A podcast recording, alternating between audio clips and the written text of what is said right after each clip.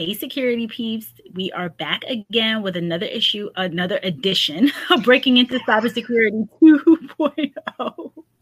2.0, which is our leadership series. And we are here with some wonderful people today. I am Renee Small, cybersecurity super recruiter, helping wonderful and amazing cybersecurity talent get into um, organizations and helping leaders hire awesome cybersecurity talent.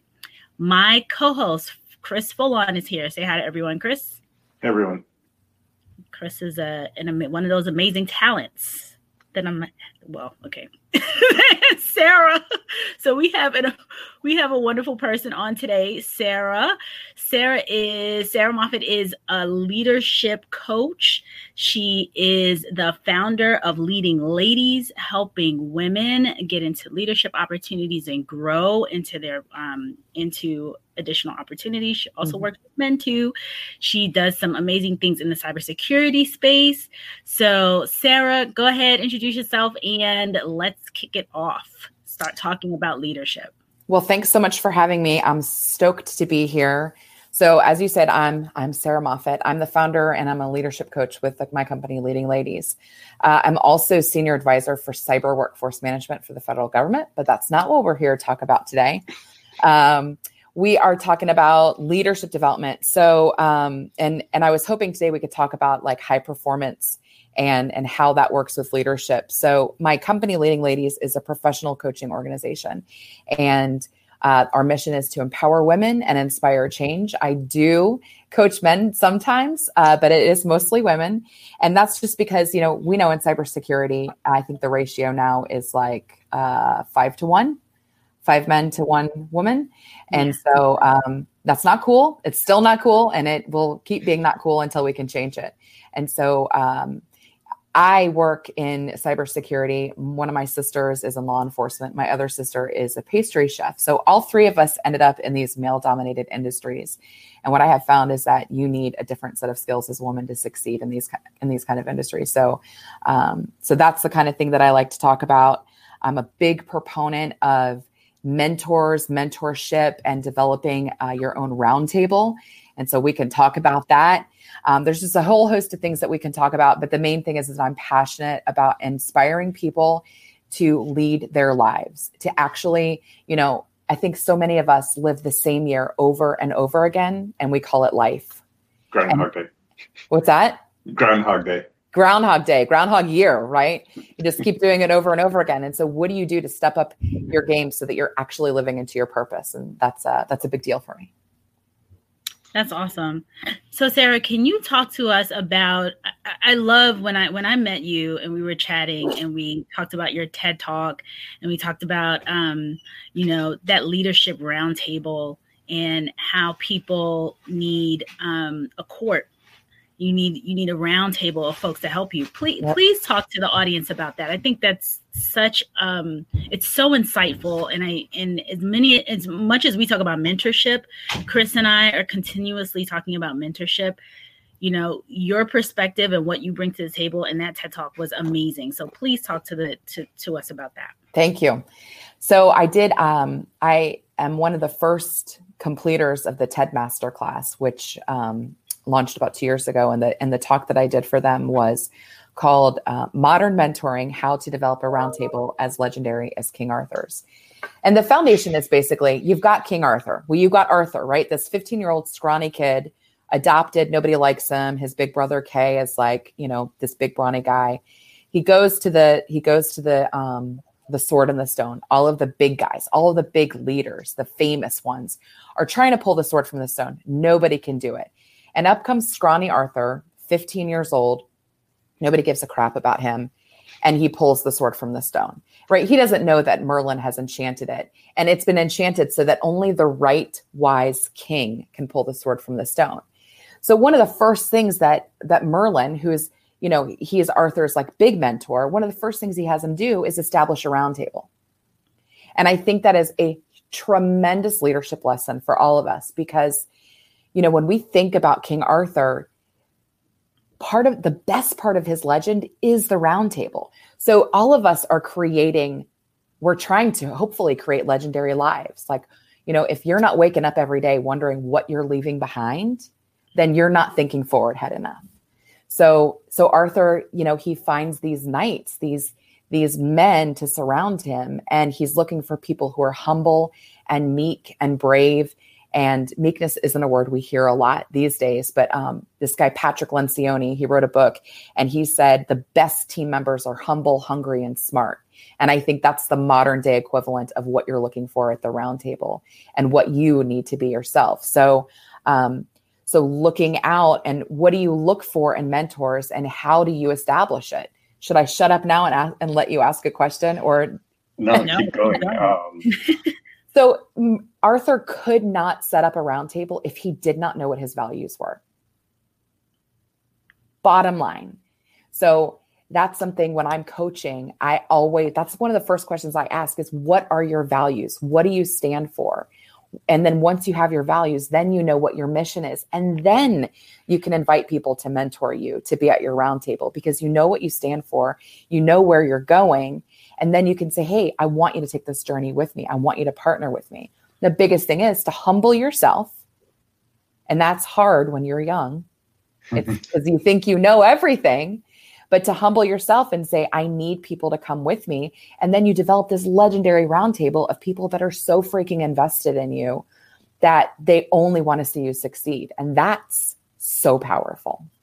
How, how do you help them figure out what their values are? They, they might think what they might think they know what their values are, but how do you help them truly define what they are to help define their mission so that they can continue down that journey? I actually do an exercise with my clients where we walk through. But um, for folks that are just, you know, wanting to do this on their own, you can go to Stephen Covey's website and he's got a whole values exercise where, you know, you can start to think about what are your values. So, like mine uh, are to empower, to educate, and to engage, right? Those are, and those are true for me in my personal life and in my professional life in all walks because you know i'm always trying to educate others but also educate myself. That's a that's a founding principle of who i am.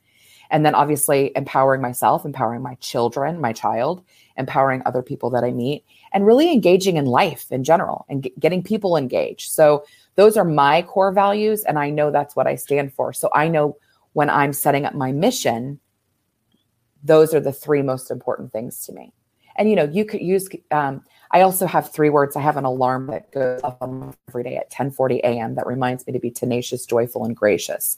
And I just have these kind of triggers that remind me who I want to be during the day. So I'm always affirming my values to myself. Sarah, you broke up a little bit. I don't know, Chris, were you able to hear her, that last comment?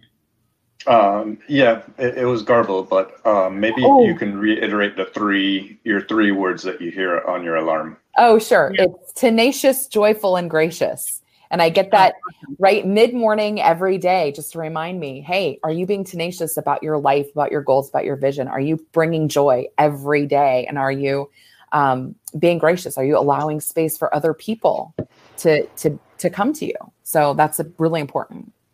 Do you use any other affirmations or recommend that your clients use any other affirmations throughout the day to help keep them on track? I do. I actually have four alarms that go off um, so I, uh, so I'm a big goal setter. This is something that that I that I think is my superpower is setting and achieving goals. So this year in 2020, I have completed five grad school classes. I've lost 76 pounds while running my company, working full time, and having my son home with me. So, um, so one of the big things for me is to always be fit, healthy, and strong. So that's a reminder that I get at two o'clock, right? At two o'clock, everybody's reaching for their cup of coffee because they're tired. You've been up all day. So for me, it's remember to be fit, healthy, and strong. I'm not going to reach for something unhealthy. I'm going to get up and go for a walk. Um, and then I have reminders to be an exceptional leader and to be an exceptional mom. The mom one so, comes up at six when I'm tired. yeah, I need those reminders all day. Dan is saying, Oh man, I've been through exercises for companies creating a list of values, but I never thought of sitting down and doing this for myself. It's um, Ben, it's so great because what it does is it removes anxiety from your life. That sounds weird, but um, it for me, it's like you can agonize over a decision and then you can second guess yourself for weeks afterwards. But if you make your decision based on what your values are, then you know that you chose right. And it just eliminates so much like, should I take this job? Is this the right promotion for me? Should I do this with my kids? Does it align with your values? Yes or no? If it does, go for it. Is it going to get you where you want to go? Is it part of your mission? Then you can say it an emphatic yes. And if it doesn't, then you can say, sorry, not for me. And how does that play into um, influencing those that you lead? What are the best ways to, to pass that on to them so that you can gain their influence? So, influence is it's actually really easy to gain if you um, are true to who you are and you know what you stand for. I think so. Influence uh, ultimately, at the end of the day, if you look at any definition of leadership, leadership is influence it's influencing yourself, it's influencing others. So if you are true to your goals, to I'm sorry, to your to your values and to your mission, then you easily are going to be able to um, accept things that that that you know that you can complete, right? So then you know that you are adding value, that you are working out of your strengths, and then people know that they can come to you for those things. So that's a big part of it. Um, but also being humble, hungry, and smart. Like be, being humble means that you're going to ask for help. And for those of you who don't know this, asking for help is literally one of the best ways to gain influence with anyone.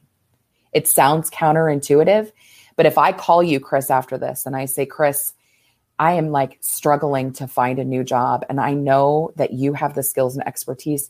Can you just would you do me this huge favor and just take a look at my resume or look at my LinkedIn profile and just give me one tip? Then you help me out because I asked so nicely and I'm a lovely person and you're a lovely person. And then you're it's like this much invested in my success. And if I come back to you and say, what you did so helped me, I was able to do this, then you're, oops, this invested in my success. And I just keep, we keep building influence with each other. And that's, we're leading each other. And that's, you know, if you implement that at work, whew, it's a great thing to do. Everybody always wants to be like the smartest person in the room, and nobody is willing to say, I really can you can you unpack this for me? I, I need a little bit of help with it. And then everybody's like, oh, sure, let me help you out. So it's really that asking for help, being humble, being yep. You, you know, taking a step back, being in that situation to be able to really, you know, get this group um, to understand yourself, understand your values, and then move move forward with getting that mentorship team. Exactly, and you know, part of that is it's being humble and being hungry, and that hunger is a hunger for knowledge. It, when when you're hungry, you're going to listen. You're going to be teachable, and you are going to be. Am I breaking up still? Are we good? Okay. No, you're good. Um, we're, you know, being that that hungry person, you're going to go for those. You're going to be the yes person, right? Somebody is going to come to you and you're going to say yes because you know what aligns with your values, and you're going to go for it. And that's that tenacity, that hunger is um, just it sets you apart as a leader, honestly, very easily.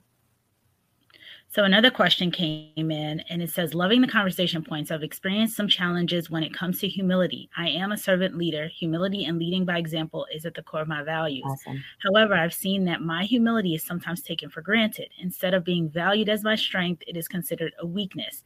Any thoughts on how you could reverse this perception or how to deal with change when change is not possible? Or how to deal with when change is not possible? Yeah. Um, I'm curious for this LinkedIn user. Can I just ask a question? Are you a female or a male? Can we I ask that? Yeah, you can. The only thing is, it looks like I maybe they're still watching. They might. Sometimes the, the questions come in a little delayed as well. Oh, okay. Well, I would just be curious to know the answer to that. But um, mm-hmm as being i think servant leadership is is is really one of the best kind of leadership styles and because what you're doing is you are helping to get obstacles out of the way for others so that they can succeed um, there is a difference between being humble and being unconfident. I don't think that's the word, but that's what I'm thinking of. You can be confident and humble at the same time, right? If you think about King Arthur, there's no way that his humility interfered with him leading into battle, crushing, you know, he went on these big quests. So you need to be confident and exude confidence, but the humility comes in when you admit when you don't know something or when you are willing to say, This isn't my strength. This is Renee's strength or this is Chris's strength. I'm going to allow them to lead in this situation. So I think um, identifying ways that you can exhibit more confidence is probably going to be a great step for you. And if you feel like, you know, sometimes it's hard to change. If you've been in an organization for a long time and they just perceive you this one certain way, sometimes you just got to go somewhere else and start and, you know, start a new perception for yourself. But um, yeah, I would say I would say work on confidence. Maybe take a couple speaking engagements, do some things where you're maybe mentoring others, where you can build your confidence that way and show that your confidence and your competence. Um, so that would be my suggestion. I hope that's helpful. Um, for for those that you coach, do you also have to differentiate management versus leadership? Oftentimes, I've noticed that, especially in the younger generations, there's that they, they don't understand the difference between leading someone and managing someone. Yeah, that and that's a tough. Um, so I'm finishing my master's degree in management and leadership, and it's funny because it's very differentiated. Um, when I think of management, I feel like you're managing resources, you're managing products, uh, you're leading people. So you always want to lead people and you want to manage the resources. And so you're managing time, you're managing hours, you're managing products, uh, you're leading people. And leadership is again, it's gaining influence with people, and that's that's the core of what it is. It's showing showing them that your values and vision align with the companies, and it's getting them to align to to to see how their personal values and mission are aligned with the goals of the team and really creating that strong connection so that they are getting um, you know they feel good about the work. They feel like they're contributing in a positive way. And that's something that i um, think is super super important for any leader is to figure out how to ensure their team knows you know you're just working on this small part of the puzzle but this is the big impact that you have because that helps a lot. So Sarah, I'm sending um, a note to people because it looks like there was some some kind of challenge with LinkedIn Live, but we're still live on YouTube. Oh, so I'm sending okay. all the people on LinkedIn to YouTube. Okay. So that's Bummer. why me doing all of this. But we're going to have you back because there were so many great questions starting to come in on and LinkedIn. They, and then they um, disappeared, huh? yeah. I have a question for you while Renee works on that. Um, so we talked about high potential leadership, and for the most part, we've been discussing leading those that are below you how mm-hmm. do you flip the coin and then now work to lead those above you, say your CEO, say you're yeah. below them, and gain influence on them uh, so that you can get your message across and uh, deliver on your in, in your role? Um, that's an amazing question. Um, so Brendon Burchard, I don't know if you have ever heard of him, but he talks about um, the greatest ways to um, to impact to to gain influence. And he's got this this model where the first thing that you do is you talk about uh, you acknowledge where people are now. So let's say i'm talking to you my boss chris and you've got it you know you've got a problem. The first thing i'm going to do is acknowledge. That's a. Acknowledge. I'm going to say i understand you're having an issue with this and this and this and i'm going to let you know that i understand what the issue is whatever the issue is whatever the problem is the next thing i'm going to do is i'm going to um, uh, use my emotions. I'm gonna I'm going to t- talk to you about. Um, I'm trying. Oh, affect. That's the second A. I was trying to think of what it is. I'm gonna I'm gonna speak with affect. I'm gonna speak with emotions. I understand that you're having this, and this is how it's making you feel. This is the outcome. This is what's happening, and then finally, I'm gonna do the aspiration. So it's um, affect. I'm sorry. Acknowledge, affect, and aspiration. And the bottom, I'm gonna the bottom, I'm gonna talk to you about what the outcome is to be, and that is a great way to influence and persuade. Um, and, and and another great thing that you can do is use stories in there, right? So storytelling is a great way to influence up, get people to understand where you are, sell your ideas using stories. Um, uh, but but I find that influencing up, and then also being the person that they can count on, like in my organization, people know everywhere I go, I'm I'm the creative one, right? Everybody knows that. So if you've got a hard problem, I, I mean, I like to say, if you got a problem, yo, I'll solve it. I'll figure out a way. So, uh, so, and everybody knows that. Hey, you know what? Go ask Sarah because I have built influence in that space. I have, I have set myself apart in that area. So saying yes based on your values, making sure you're showing your superpower so that people come to you. And that's influence, right?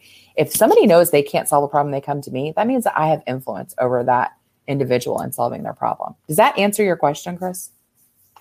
It, it, it does. And I think um, oftentimes, because we've been We've been focused on individuals looking to break in. They've always been on the lower side of their career. Yeah. So they're always looking for ways to um, progress their career. And most of the times that means helping those above them yes. see the problems that are occurring and persuade them to the solution that you're recommending.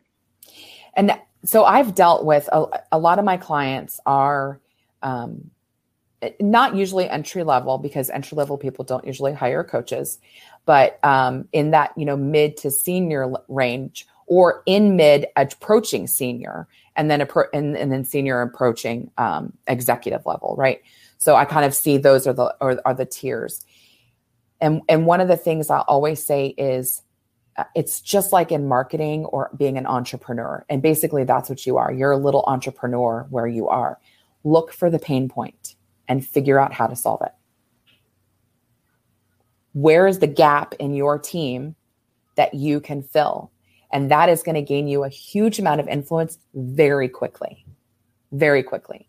So if there's, you know, I mean, it's something as stupid as, and again, humble. Like at my work, we have this drawer full of cords and it's a disaster. You know, it looks like just a pan full of snakes. And one day I sat down and I fixed the cords. And everybody's like, this is going to take forever. And I'm like, it's really probably going to take 10 minutes. And I did it. And it was a humble thing to do.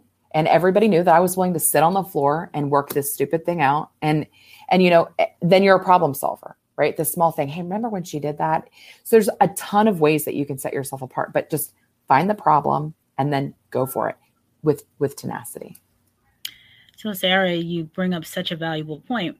As I talk about that a lot with resume writing, recruiting, interviewing, um, being the solution, being the problem solver, finding the pain point in some of these organizations and during through going through with the interview process like you're talking about with leadership and, and promotions and within your own within the current mm-hmm. situation mm-hmm. you're in when you're looking up um, it's very similar to what I tell people when they come and they ask about, um, you know, what a resume should look like, what a what what they should be doing how do they get in how do they how are they able to influence this leader to um, look at them as a candidate a viable candidate for the role and it goes back to the same exact thing being that problem solver seeing mm-hmm. what is from get, gathering the information doing the research trying to figure out what it is that they're having challenges with and how you can be the one to solve the problem because you've either done it before because you have creative like ideas like you all of those types of things. So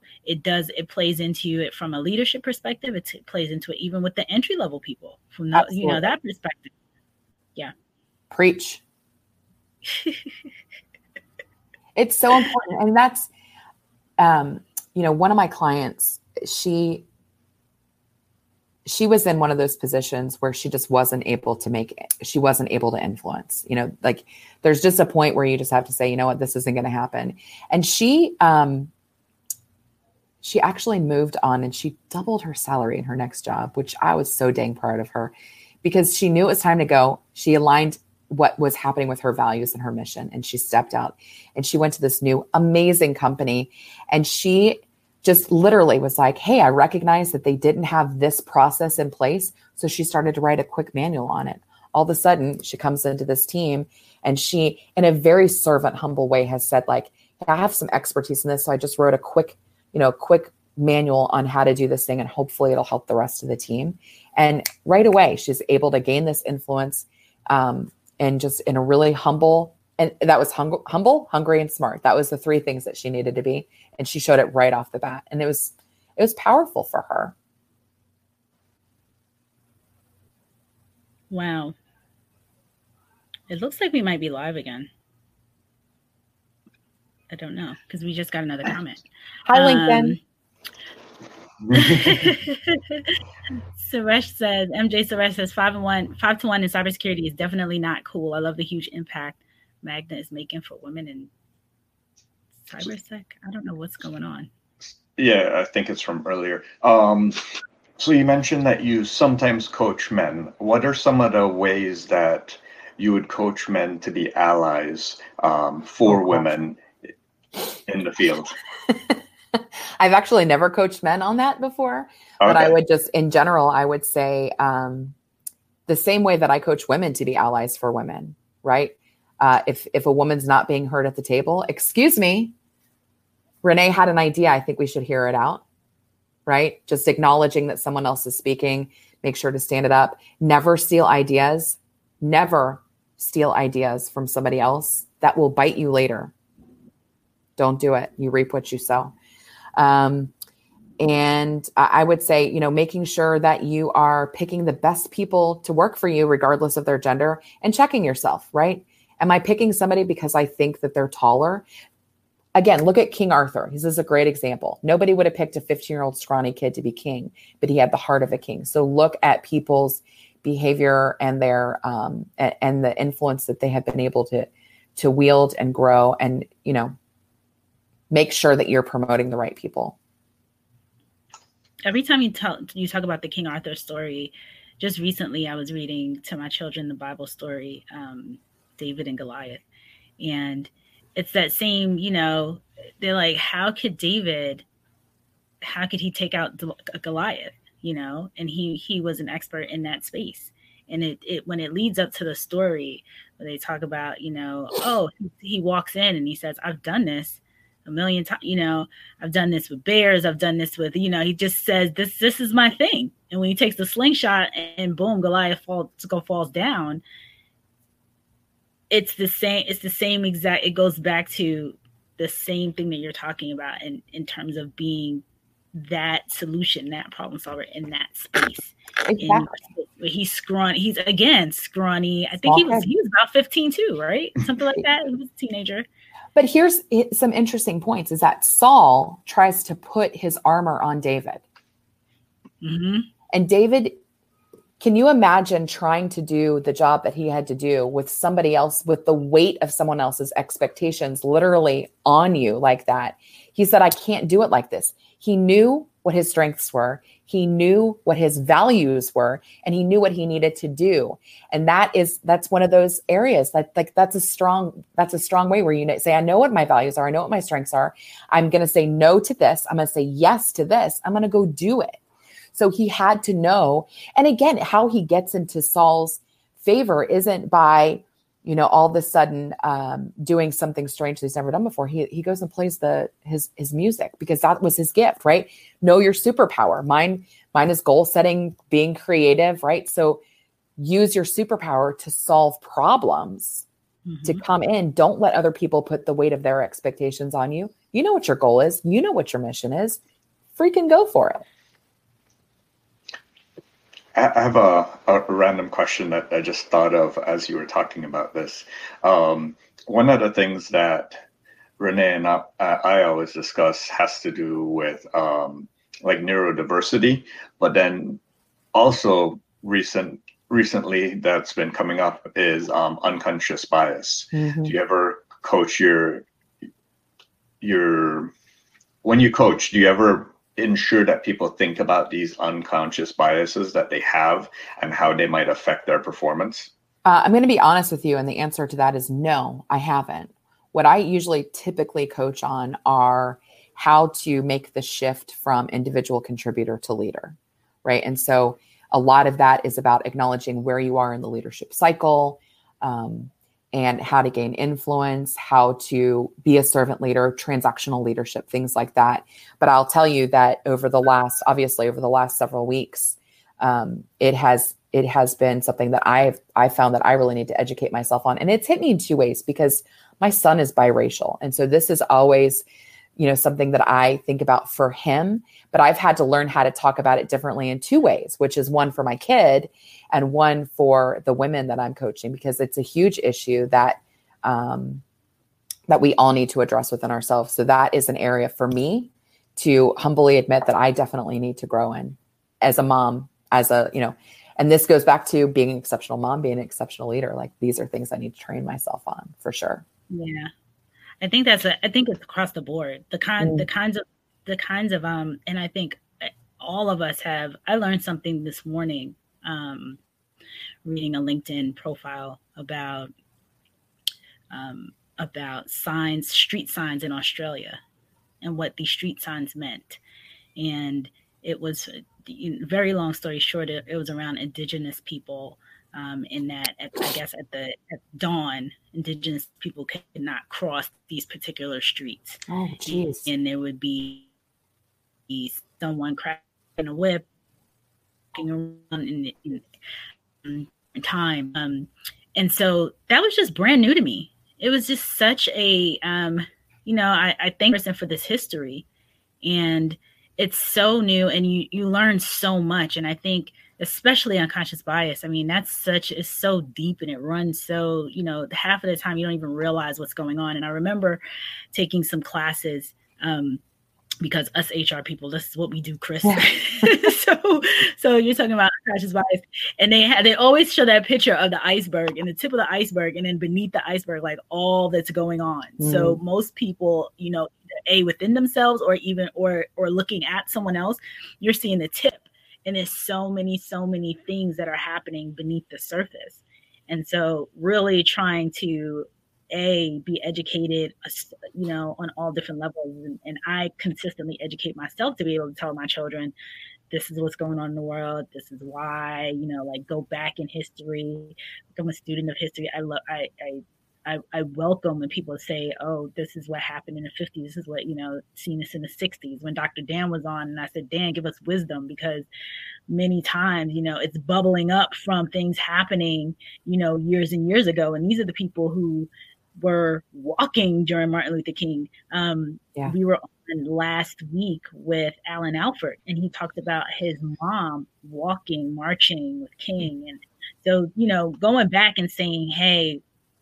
Tell me your personal experience of what happened when this was happening.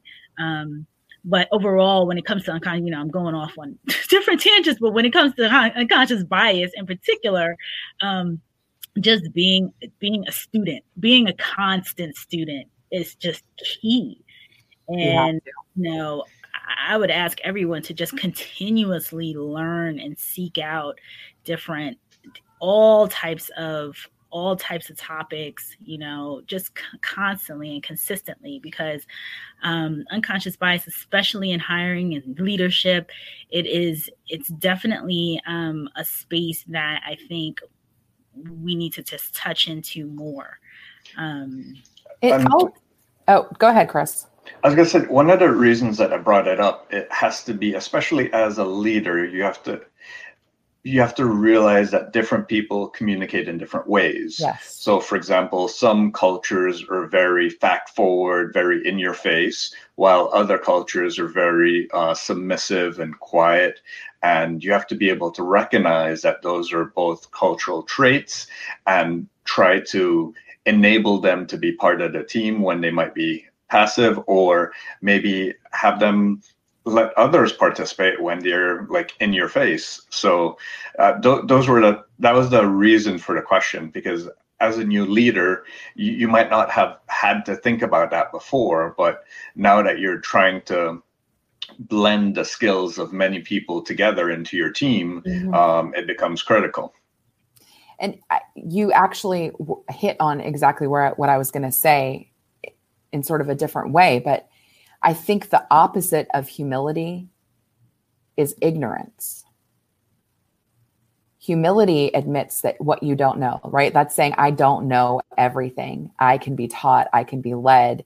Um, I'm going to rely on others. And, and on the flip side of that, you've got ignorance where you, in some cases, are willfully unaware and you are purposefully not acknowledging um, others.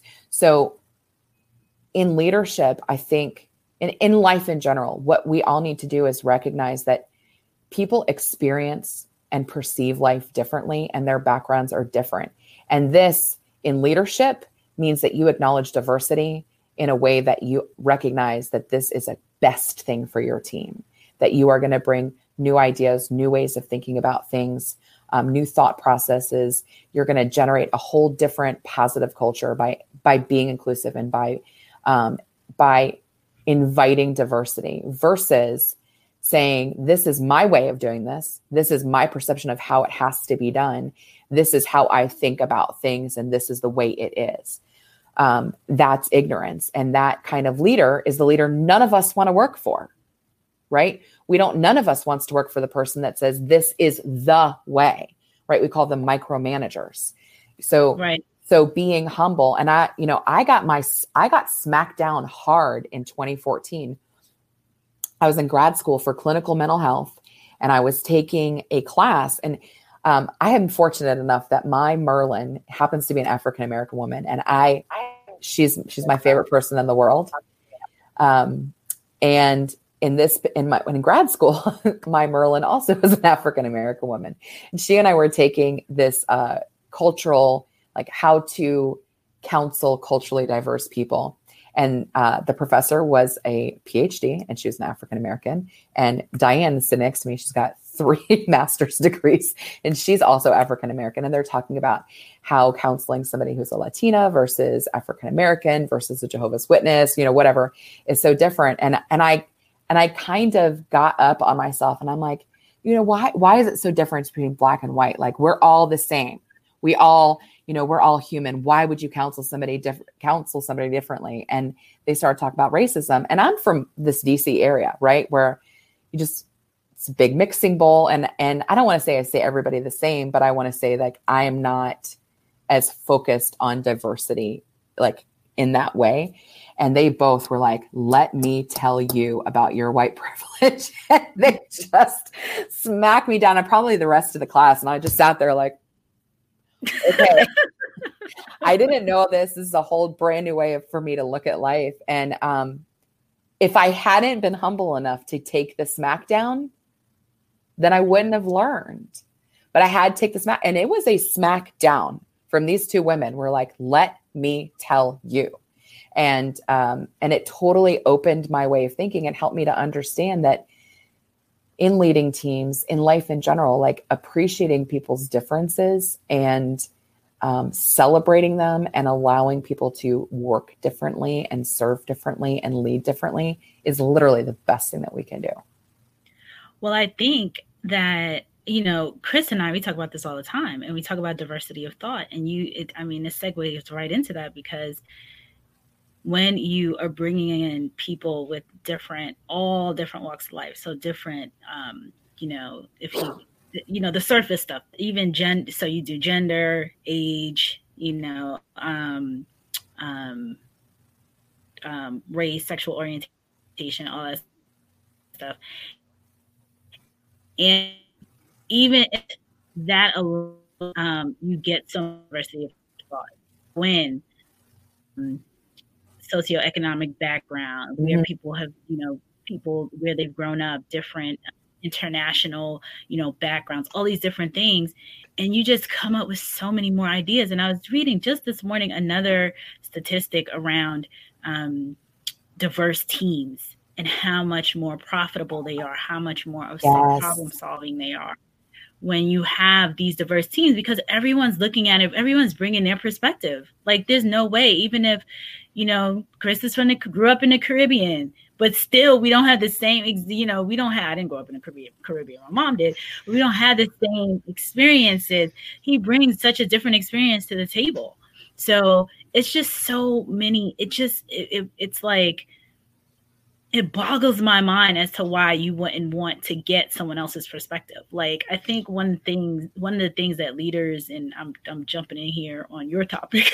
one of the best things that leaders can do is just like be an ear, like listen mm-hmm. and look at perspectives, and always think about walking in that person's shoes. Because I think that in and of itself will humble you. Like if people out here were you know how can i walk in sarah's shoes? How can how can i be a single mom with a three year old son with a business with a working full time with this this this this? Then if something happens you're like wow what would i do if i was in that scenario?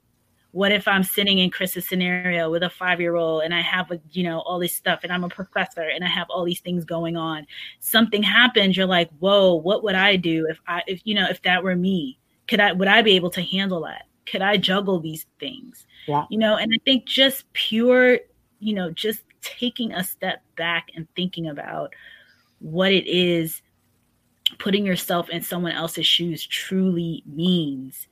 I think that would that in and of itself, if people took a couple of minutes to just understand other people and what they might be going through, and and you don't even know like i know the tip of the iceberg of some of the stuff that you might be going through you know the tip not exactly. really what's going on all the, right all the things that's happening you know and so that's servant that leadership that's, that's what, what that is. is and that's also a roundtable principle if you think about it right arthur is the king he's the king why would he create a round table?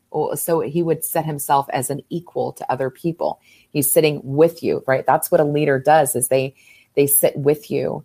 They they um, they walk with you, and they you know the leader's obviously going to get things out of the way and, and has the bigger picture of the mission. But it's that hum- that's that's that humility, that that humble spirit, that humble heart that says, "I don't know everything. I cannot imagine what you're going through, Renee, with having."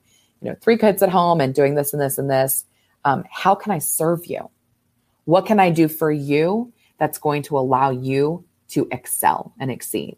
And and you know, and circling back to to cybersecurity, even um, this is why it is so daggone important for businesses to hire diversely, to seek it out, like as I would say, a number one hiring um, uh, priority for every cybersecurity organization should be to seek diversity in their hiring because like you said it it brings out so many opportunities for creative problem solving. And what do we need right now to to secure our systems and our networks and our critical infrastructure is we need creativity. We need to stay a step ahead of the bad guys. So um so all of us have a duty.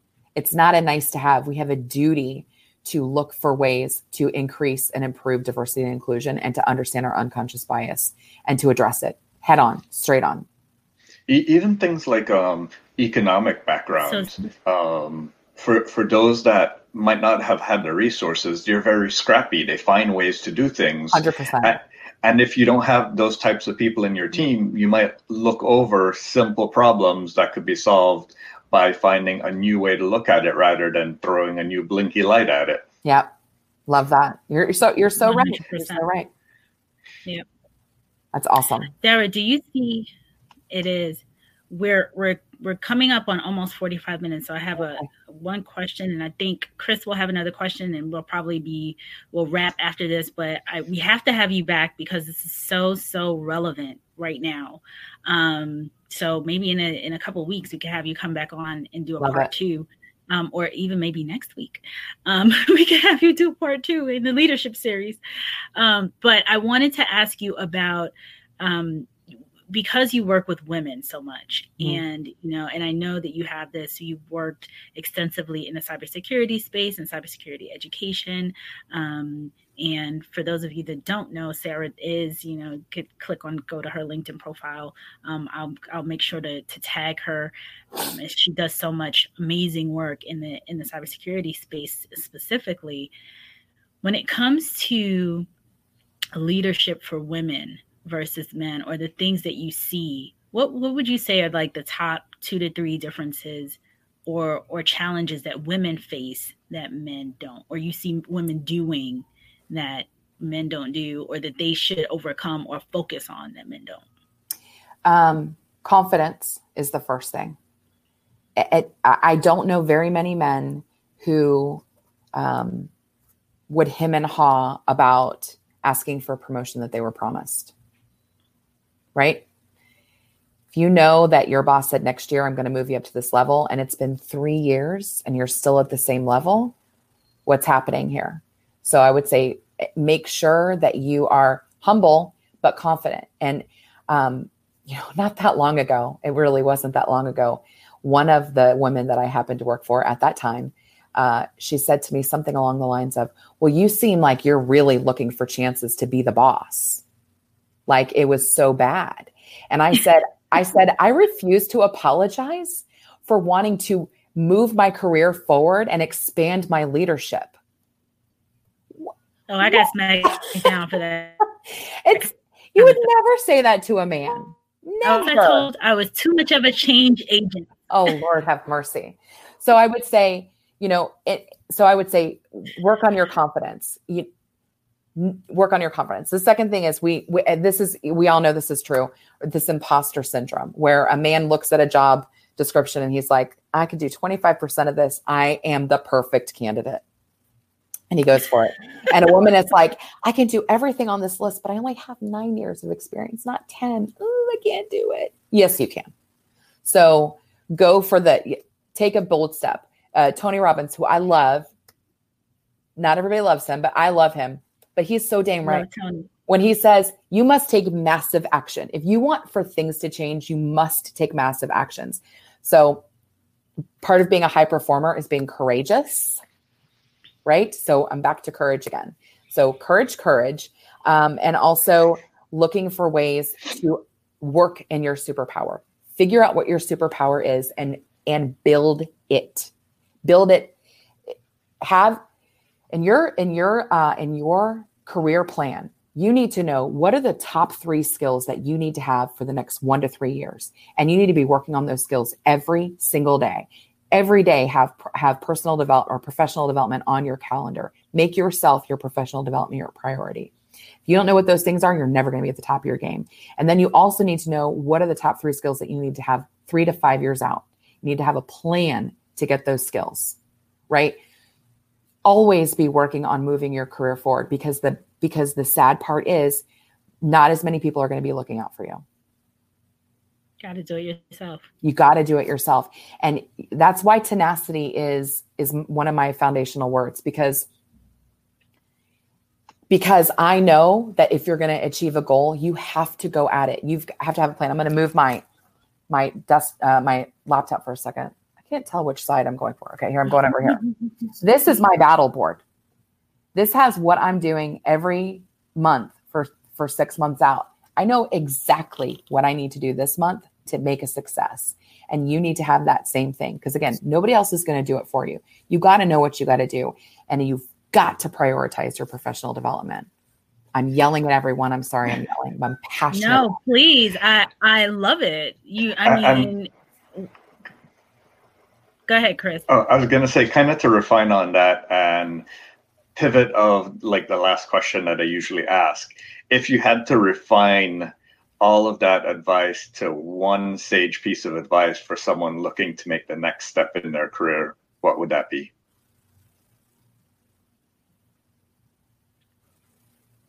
one piece of advice focus on your future.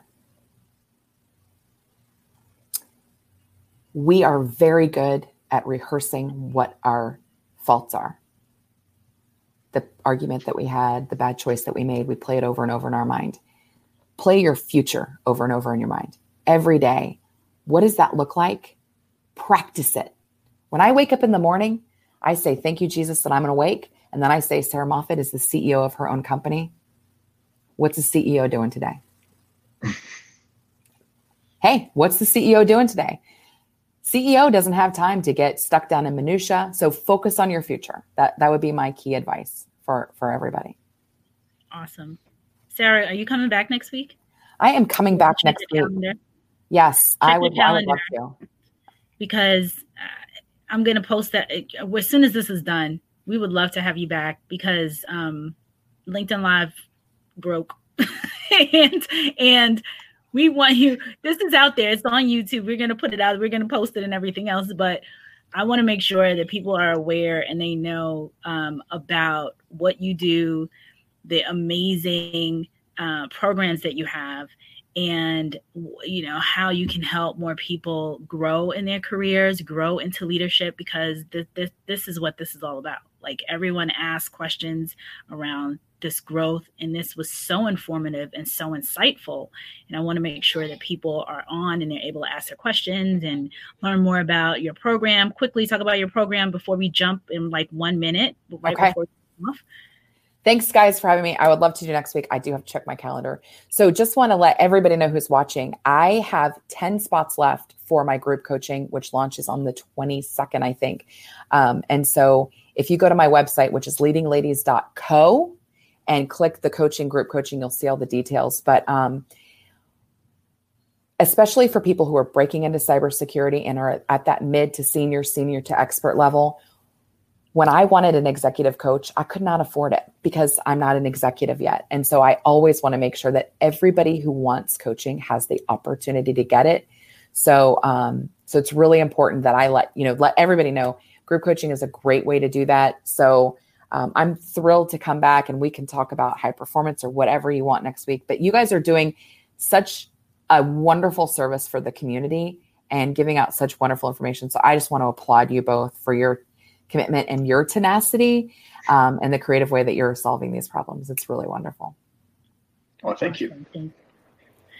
So we will have Sarah back, if not next Tuesday, very soon. 11 ish Eastern is when we do our uh, yeah. breaking into cybersecurity 2.0, 11 ish, because Sarah has kids, I have kids, Chris has kids. Usually my kids making all the craziness in the background.